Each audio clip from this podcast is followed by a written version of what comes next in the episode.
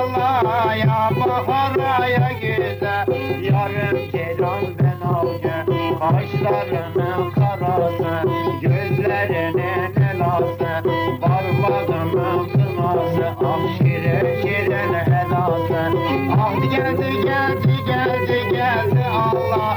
Aç kolları sar boynuma Benim olursun inşallah.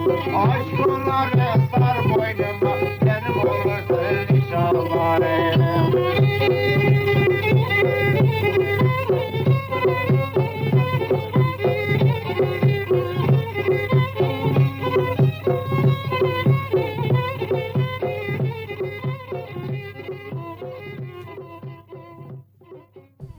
Merhaba sevgili Açık Radyo dinleyicileri. 94.9 Açık Radyo'da Göçmenin Müziği, Müziğin Göçü'nde birlikteyiz.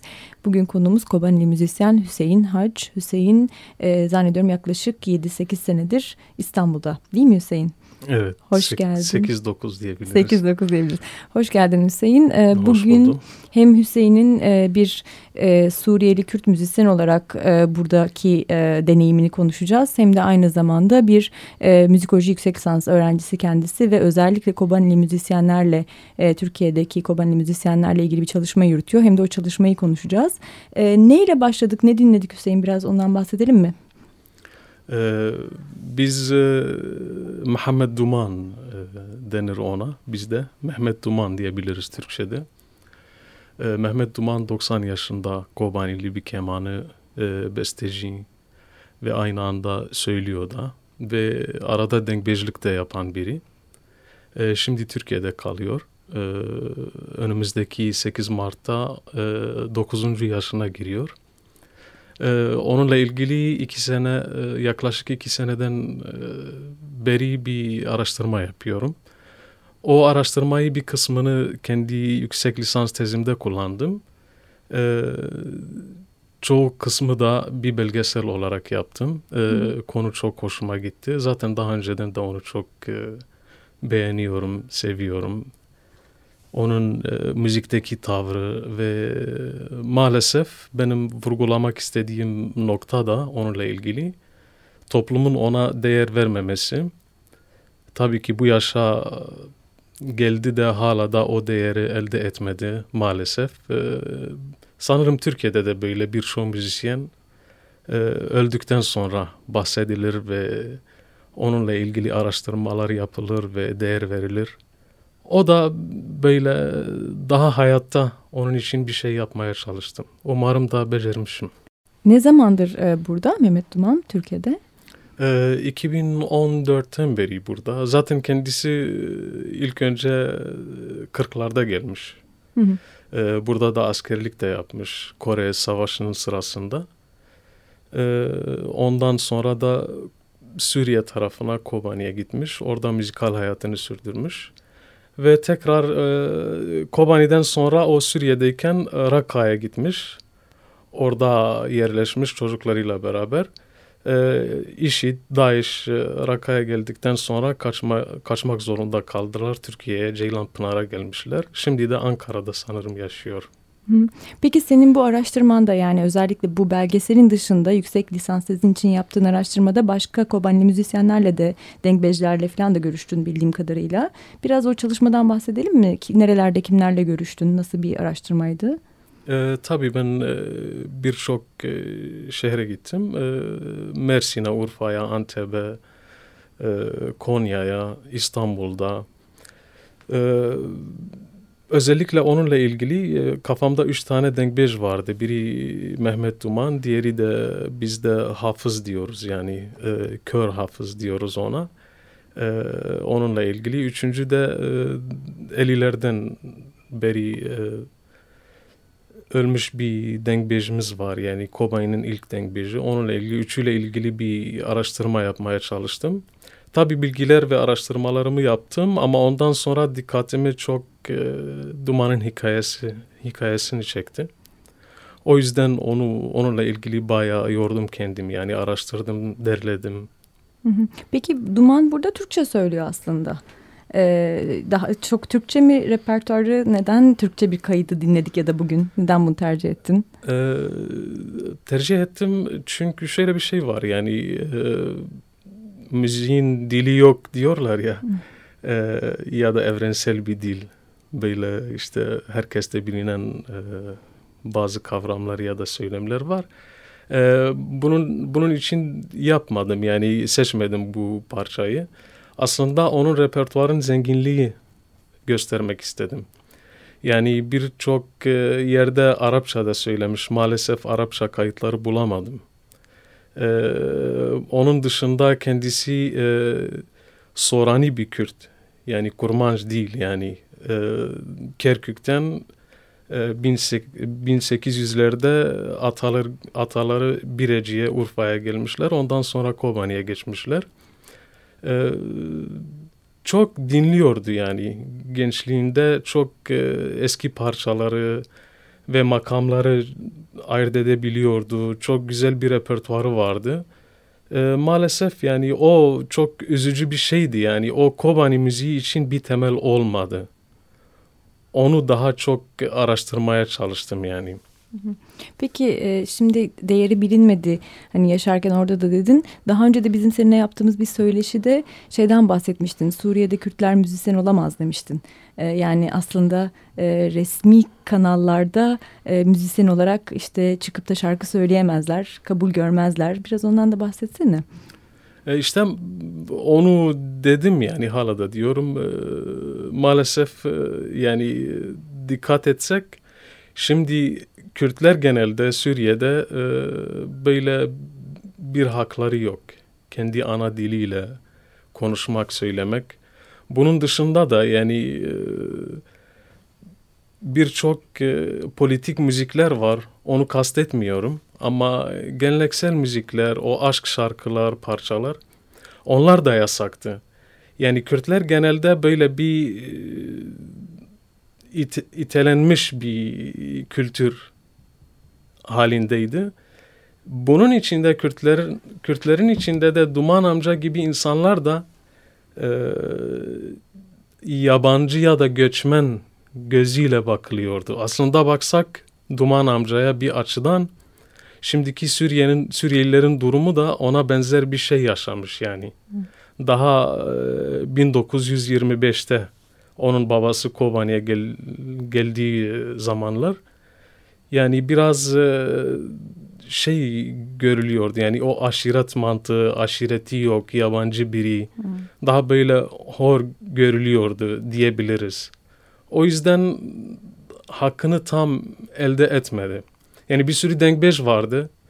Benim e, fikrim ondan daha yani ondan çok zayıflardı müzikal yönünde ünlü oldular ve herkes seviyordu onları. Ama Duman amca zenginliğine göre kültürel olarak sevilmedi. Kobani'de dahi böyle oldu diyorsun. Kobani'de dahi yani. Yani benim tezim de bu master tezim de bununla ilgiliydi yani. Ee, biz çok şey diyoruz yani. Kürtler Türkiye'de olsa ya da Suriye'de olsa, Irak'ta olsa, İran'da olsa devlete karşı böyle bir sanki ötekileştirme var. Ama benim tezim yani Kürtlerin arasında bile kendi kültürlerine sahip çıkmamak ve sanatçılarına ve kültürlerine değer vermemek Hı, bir anladım. noktaydı yani.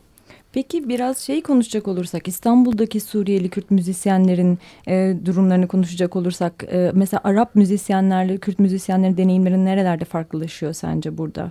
Ee, daha önce konuşmuştuk sanırım bir e, sohbetimiz, röportajımız oldu. Şey dedim, Kürtlerin e, böyle bir huyu var, uyum sağlayan bir halk. Müzisyen olsa da bile e, böyle gittikleri yerlerde görülmüyorlar, kaynaşıyorlar gibi bir... E, e, bunun bir, bir kısmı yani zamanla yanlış olduğunu keşfettim yani. E, aslında Kürtler uyum sağlamıyorlar. Çok çekingen oluyorlar yani. E, Mesela şimdi e, Suriyeli Arap arkadaşların deyimleri, e, deneyimlerine baktığım zaman e, Türk müziğiyle kaynaşıyorlar. Türk müziği. Sanat müziği olsa, pop müziği olsa, e, halk müziği olsa kaynaşıyorlar da ve bir sürü grupla çıkıyorlar, çalışıyorlar. Ama Kürtlerin böyle sanki bir isyanı var. Bir reddetmek var. E, kaynaşmak değil de çekinmek gibi bir şey fark ediyorum arada. Ben kendi deneyimden şöyle bir şey söyleyebilirim. Yani daha doğrusu yaptığım görüşmelerden. E, benim görüştüğüm Suriyeli Kürt müzisyenler İstanbul'daki genellikle şeyden bahsettiler. Yani onlardan hep bir Arapça repertuar beklendiği. Yani aslında Türkiye'deki e, makbul Suriyeli müzisyen Arap müzisyen. Ve burada herkes Arapça müzik duymak istiyor. Ama biz normalde bu müziği çalmıyoruz ki. Yani biz Suriye'de de bunu çalmıyoruz ki. Niye burada bunu çalalım? Ee, biraz o yüzden böyle bir reddediyorlar. Yani. Evet çok doğru yani ben de fark ettim belki bir kere anlatmıştım e, sana o sizin bir şey deneysel bir şey vardı. Aslında evet onu da hemen söyleyelim. Şimdi bizim daha önce yaptığımız bir e, video görüşme var Hüseyin'le. Sınırın ötesinden sesler.org e, sitesinden ulaşılabilir e, video kaydına e, internetten e, izlenebilir. Ee, evet e, onu da e, ve sonraki sizin de çalıştığınız e, bazı etkinlikler vardı yani bazı projeleriniz vardı. Ee, bir proje böyle bir sanki improvisation doğaçlama bir projesi vardı. Ee, oraya geldim sizin yanınıza yani şöyle bir şey oldu yani. Tabii ki insan üzülür yani her ne kadar biz Kürtler yani e, yaşadığı yaşadığımız yerlerde azınlık olsak da ama sonuçta bütün dilleri seviyorum, bütün kültürleri seviyorum da. Ama bir tarafta dilimin önem e, almadığı bir şey görüyorum. Yani bir taraf görüyorum. O yüzden gittiğim yerlerde kendimi bulamıyorum. Yani mesela benimle bir e, yani eğer bütün insanlar birbiriyle insan olarak davransa e, ve projeler yapsa, çalsa güzel olur. Yani ben kendimi böyle farklı hissetmem yani. Ee, ama gittiğin yer böyle çok ya sen Arapsın ya sen Türksün. Ya ben Arap değilim, Türk değilim. Tamam on, onlardan nefret etmem yani hiçbir şey yok yani yanlış anlaşılmasın diye. Ama ben bir Kürdüm, kendi kültürüm de var. Onu geliştirmek istiyorum, onu araştırmak istiyorum, onunla ifade etmek istiyorum. Ee, sonuçta ben bir Kürt olarak yaşadım yani. Ee, o beni biraz rahatsız ediyor ve dedim ya az önce yani çekiniyorum. Yani kendimi bulamıyorum. Peki bunu aşmaya yönelik aslında sizin bir projeniz vardı. Bir ortak doğu projesi vardı. Ee, çok dilli bir projeydi.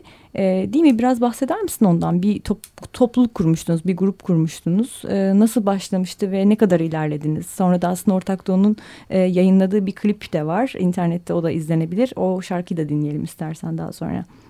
Tamam. Ee, daha önce e, sen demin şey dedin ya o röportajı sınır, e, sınır ötesinden sesler e, eğer izleyen olursa e, Ortak Doğu'nun hikayesi daha geniş orada bahsetmişim. Burada burada biraz kısaca anlatayım. E, bazı arkadaşlarla e, tanıdığım arkadaşlar daha önce burada bir böyle çok dili bir proje yapmaya çalıştık. E, aslında o da şöyle bir şeydi yani e, şimdiki savaşın e, durumu ve savaşın yarattığı insanların e, insanların birbirinden nefret ettiği e, algıları kırmaya çalıştık. Yani biz müzikle e, buluşabiliyoruz. Biz müzikle e, birbirimizi sevebiliyoruz. Yani böyle utopik bir şeydi, hikayeydi. Ama ondan sonra e, başaramadık tabii. Ee, hem böyle biraz acemilik vardı. Özellikle benim açımdan yani. Ee, hem de imkanlar yoktu. Peki siz bir e, şarkı yayınlamıştınız, bir klip yayınlamıştınız Mülteci Makamı. Onu dinleyelim mi şimdi? Lütfen.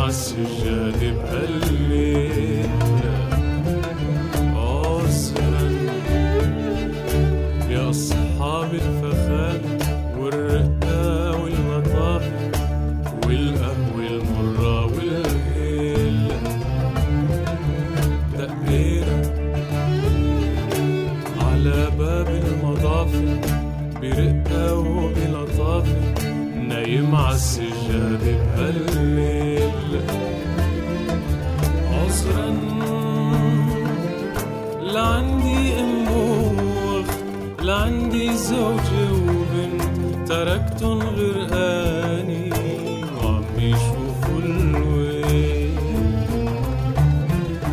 عذرا لا ام واخت لا زوجة وبنت تركتن غرقاني وعم يشوفوا الويل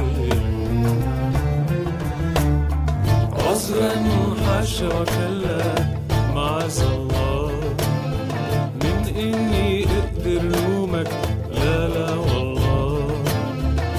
عذرا حاشا وكلا معاذ الله تمسح انت بدمعك ما شاء الله انا شفت لاجئ 94.9 Açık Radyo'da Göçmenin Müziği Müziğin Göçü'nde Hüseyin Hacı'la birlikteyiz. Ee, Hüseyin'le Türkiye'de bir Suriyeli e, Kürt müzisyen olmayı konuşuyoruz. Ee, Hüseyin peki senin İstanbul'daki müzik üretimin ne durumda? Yani sen hem bir bestecisin hem aynı zamanda icracısın. Ee, şu anda burada müzik yapabiliyor musun, yazabiliyor musun, yeni besteler yapıyor musun? Biraz bahseder misin kendi projelerinden? Ee, ilk önce bir şey var, bir çekişme var. Bir müzikolog olarak, bir araştırmaya aday olarak ve bir müzisyen olarak. Siz de biliyorsunuz yani sizin alanınızda. Ee, insan araştırmaya başladığında biraz icradan uzak duruyor. Bu bütün öğrencilerin derdi. Ee, o yüzden ben e, o o arada gidip geliyorum yani. Bazen böyle araştırmayı seviyorum, bazen, de müziği seviyorum. Ama işte müzik e, müzisyen için biraz bir ifade e, enstrümanı olduğu için, e, aracı olduğu için e, daha çok onu yapmayı düşünüyor ya da seviyor. Ee, insan ister istemez de biraz e, toplumsal, politik e, şeyle şartlardan da etkileniyor.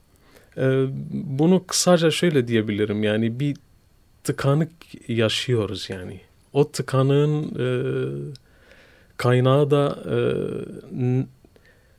bazı şeyleri yapabiliyorsun. Bazı şeyleri yapabiliyorsun ama yapmak istemiyorsun. Ee, bazen insanlar şey diyorlar ya ben kendimi tekrarlamak istemiyorum. Böyle bir şey var, böyle bir neden de var, ee, başka bir neden de var. Yani yaşadığın atmosfer o biraz etkiliyor yani insanı. Ee, böyle normal şeyleri yapmak istemiyorum. Yani daha önce böyle şarkı yapıyordum. Yani mesela daha şimdi enstrümantal, müzikal bir şey yapmayı düşünüyorum ve çalışıyorum. Ee, özellikle bu 2-3 ayda biraz e, Ben 2003'ten beri ud çalıyorum ama böyle kendimi bir udi bulamıyordum yani. Daha bir beste yapmak kadar bir udum olsun yeter diyordum. Ama şimdi bu son dönemlerde daha böyle e, alıştırmaları falan yapıyorum. Daha sanki böyle söz artık ifade edemiyor gibi bir şey var. Ee, ya da bir tarafsızlık yaşıyorsun yani. Yani bir sürü taraf birbiriyle savaşıyor. Sen kendini hiçbiriyle bulamıyorsun.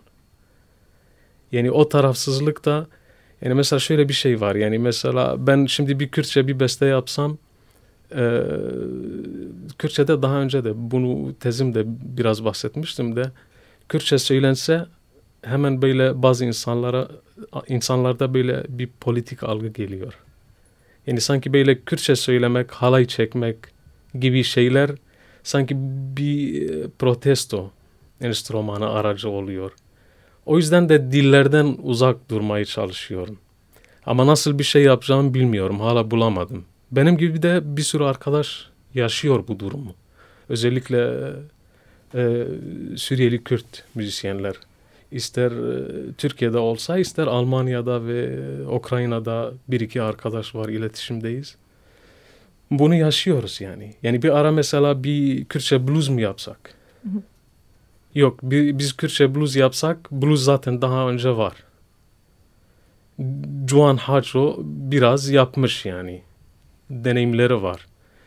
Biz e, mesela geçen bir Urf, Urfa'da bir arkadaşım diyor biz makamsız makamlar çalalım. İstikrarsız makamları çalalım. Yani böyle böyle şeyler var yaşıyoruz yani. Bunu yaşıyoruz ama nasıl bir şey çıkacak ya da çıkacak çıkmayacak bilmiyorum. Ama bunu çıkartmaya çalışıyoruz yani daha doğrusu. Tam da bu belirsizlikten, bu sıkışmışlıktan aslında deneysel bir biçimde bir ses çıkarmak amacınız belki. Hani aynen niyetiniz. aynen. Yani daha önce de böyle arkadaşlarla da konuşuyoruz. Yani mesela İkinci Dünya Savaşı'ndan sonra böyle bu kadar tür böyle fusionlar ve sentezler boşuna gelmemiş yani. İnsanlar bir şey yaşamışlar ki buna ihtiyaç duymuşlar ya da çıkmış. Bizimki de aynı. Biz de şöyle bir şey yaşıyoruz. Biz taklit etmiyoruz. Bir ihtiyaç var yani. Peki sizin üretiminize nasıl yansıyor? Dinleyelim mi o zaman bir örnek? Ya işte bazı deneysel şeyleri yaptım. Bir kaydını getirdim. Böyle evde yaptım. Böyle şeyleri yapmaya çalışıyorum göstermek için yani. O halde Hüseyin Hac'ın Bir Suriyeli Kürt Müzisyen isimli bestesiyle programı kapatıyoruz. Müzik